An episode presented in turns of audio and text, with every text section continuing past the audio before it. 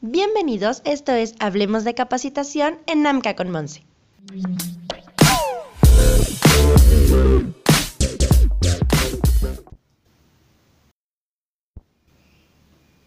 Hoy, en Hablemos de Capacitación con Monse, ¿qué pasa después de la capacitación?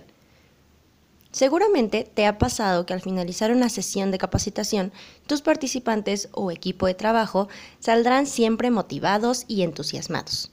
Pero al pasar del tiempo podemos notar que esto disminuye y los propósitos bajan. Sin duda, el proceso de seguimiento es el más importante y el más dejado a la ligera.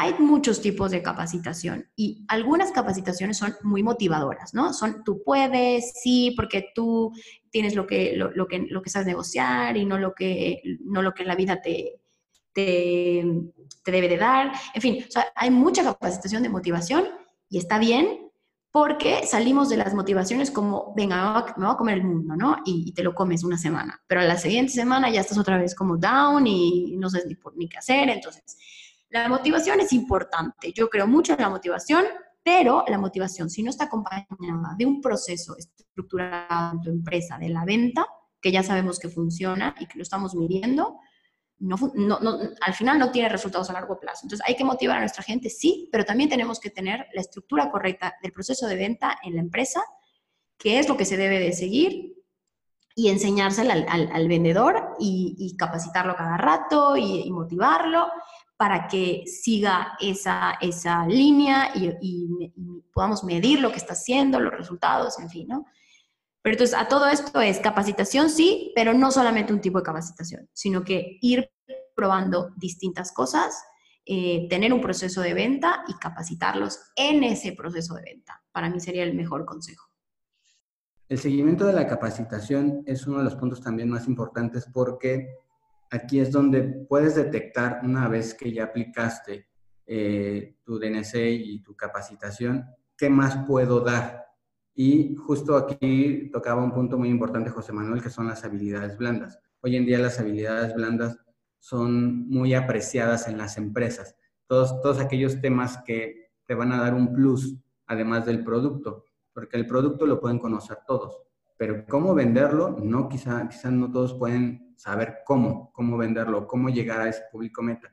Entonces, desarrollar las habilidades blandas en las personas es tan importante como que esa persona conozca el producto o conozca lo que está vendiendo, si es un servicio, etc. Además de evaluar los resultados del proceso de capacitación, es importante que después de un tiempo se determine y analice el impacto de la capacitación en las áreas ocupacionales.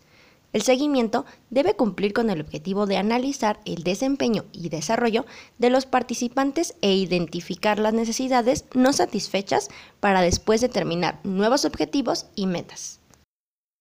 Si tú haces una capacitación o tú te dedicas a la capacitación y no estás midiendo los resultados, entonces tu trabajo se está yendo a la basura. Necesitas estar midiendo eh, el tema de conocimiento, el tema de percepción. Existen diferentes tipos de evaluaciones. Las más comunes son las eh, evaluaciones de conocimiento y las evaluaciones reactivas. ¿A qué me refiero con evaluaciones reactivas? ¿Qué piensa la gente acerca de tu trabajo? Las evaluaciones se enfocan a los logros obtenidos y se efectuarán con el fin de establecer parámetros que ayuden a retroalimentar. Es importante conocer la reacción de los participantes y verificar si en realidad adquirieron algo, puede ser en términos de conocimientos, actitudes o habilidades.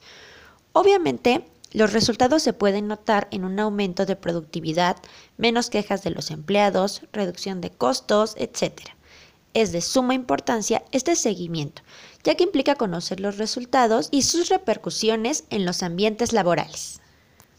Recuerda que en Hablemos de Capacitación estamos para escucharte, así que si tienes algún tema que te gustaría que desarrolláramos en compañía de nuestros expertos, no dudes en escribirnos y seguir este canal.